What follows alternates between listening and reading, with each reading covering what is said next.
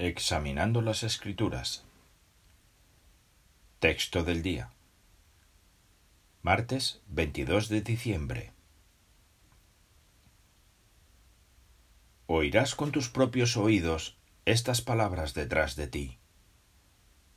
Este es el camino, anda en él.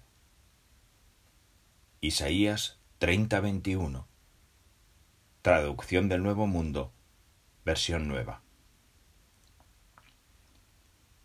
Claro, no escuchamos la voz de Dios desde el cielo, pero nos da instrucción mediante su palabra escrita la Biblia. Además, el Espíritu Santo impulsa al mayordomo fiel a que continúe dándonos alimento espiritual, como publicaciones impresas, en Internet, en vídeo y en audio. ¿Verdad que recibimos muchísimo alimento espiritual?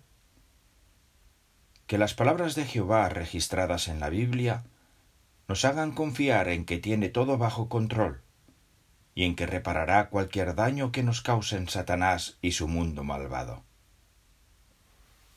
Resolvámonos a escuchar con atención la voz de Jehová. Si lo hacemos, lograremos aguantar cualquier dificultad presente o futura.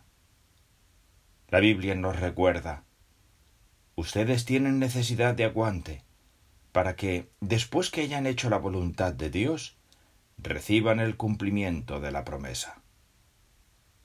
Hebreos 10:36